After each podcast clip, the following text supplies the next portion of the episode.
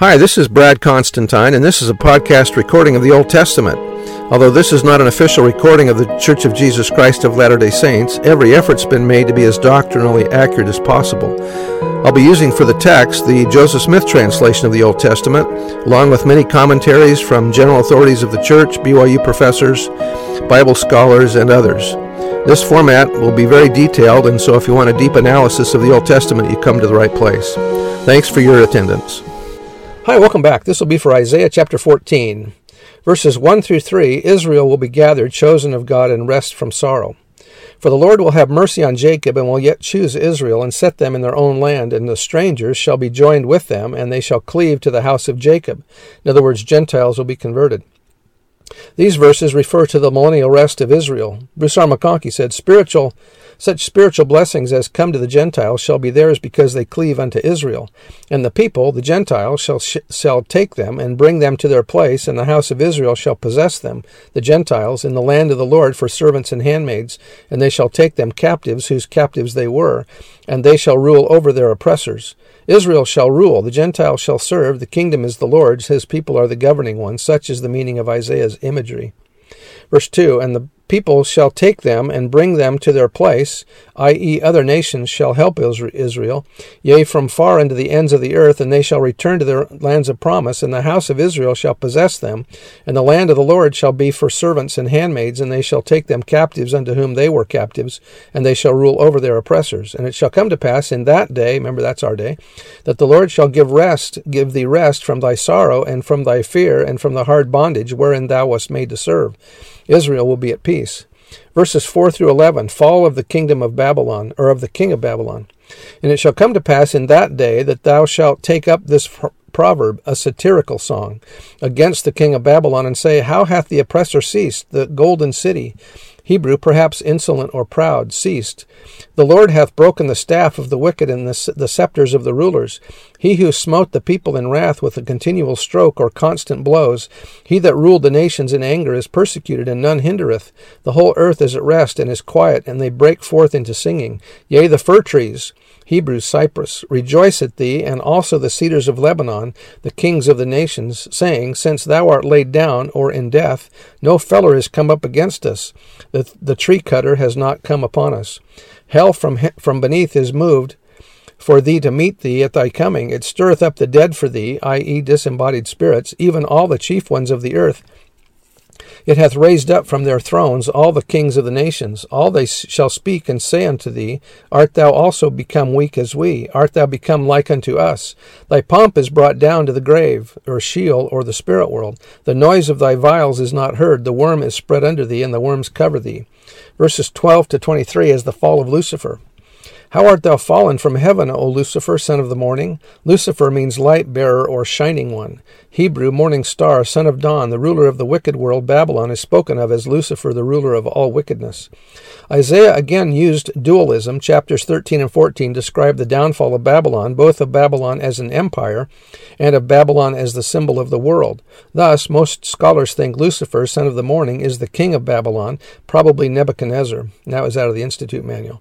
Art thou cut down to the ground, which did weaken the nations? For thou hast said in thy heart, I will ascend into heaven. I will exalt my throne above the stars of God. I will sit upon also upon the mount of the congregation in the sides of the north, dwelling of the gods according to Babylonian belief. I will ascend above the heights of the clouds, I will be like the Most High. Elder Joseph Anderson said, We are given to understand that whereas in the pre existence, in that spiritual estate, the spirits had their free agency, there were different degrees of obedience, various grades of righteousness. Lucifer exercised his free agency when he rebelled against the Father, but he had to pay the penalty for that rebellion and is still doing so as are those spirits who followed him.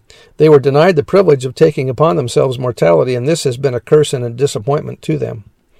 Verse 15 Yet thou shalt be brought down to hell to the sides of the pit. They see, they that see thee, i.e., the kings of Babylon, the preceding verses 12 to 15 applied to either Lucifer or the king, shall narrowly, or in the Hebrew, squint at thee and reflect upon thee, look upon thee, and shall consider thee, and shall say, Is this the man that made the earth to tremble, that did shake kingdoms, and made the world as a wilderness, and destroyed the cities thereof, and opened not the house of his prisoners?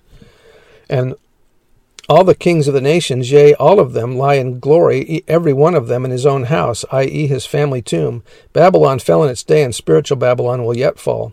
But thou art cast out of thy grave like an abominable branch, i.e., a rejected branch, pruned off and discarded.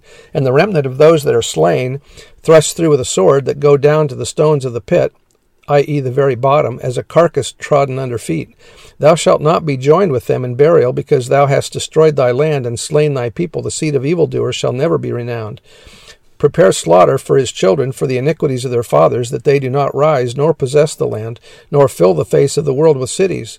I.e., let not another evil generation arise and resume an evil regime. For I will rise up against them, saith the Lord of hosts, and cut off from Babylon the name, and remnant, and son, and nephew, saith the Lord. I will also make it a possession for the bittern, brownish wetlands bird with long legs for wading. Bittern is translated into English from a Hebrew word meaning porcupine and pools of water, and I will sweep it with the besom or broom of destruction, saith the Lord of hosts. Verses 24 to 27 God is in control of all nations. The Lord of hosts hath sworn, saying, Surely as I have thought, so shall it come to pass, and as I have purposed, so shall it stand, that I will bring the Assyrian in my land. The subject shifts to Assyria's attack and downfall in Judah 701 BC. And upon my mountains, i.e., the mountains of Judah, tread him under underfoot. Then shall his yoke depart from off them, and his burden depart from off their shoulders. This was fulfilled when 185,000 men of the Assyrian army were slain during the night of the angel of the Lord as they were laying siege to the city of Jerusalem. Verse 26 This is the purpose that is purposed upon the whole earth, and this is the hand that is stretched out upon all the nations, i.e., eventually all worldly nations will be overthrown thus. For the Lord of hosts hath purposed, and who shall disannul? And his hand is stretched out, and who shall turn it back? Verses 28 to 32, judgment against the Philistines. In the year, i.e., about 720 BC, this burden or message of doom was prophesied upon about the Philistines, while Judah would be secure. The king Ahaz died with his with this burden. Rejoice not thou, whole Palestina, in Hebrew Philistia, because the rod of him that smote thee is broken. For out of the serpent's root shall come forth a cockatrice, and his fruit shall be a fiery flying serpent. And the firstborn of the poor shall feed, and the needy shall lie down in safety. And I will kill thy root, thy root with famine, and he shall slay thy remnant. Howl, O gate, cry, O city, thou whole Palestina, art dissolved, for there shall come from the north a smoke, and none shall be alone in his appointed times. What shall then answer the messengers of the nations, i.e., Philistia? That the Lord hath founded Zion, and the poor of his people shall trust in it, or seek or refuge in it. Anyway, that's the end of the chapter, and we'll see you next time. Bye.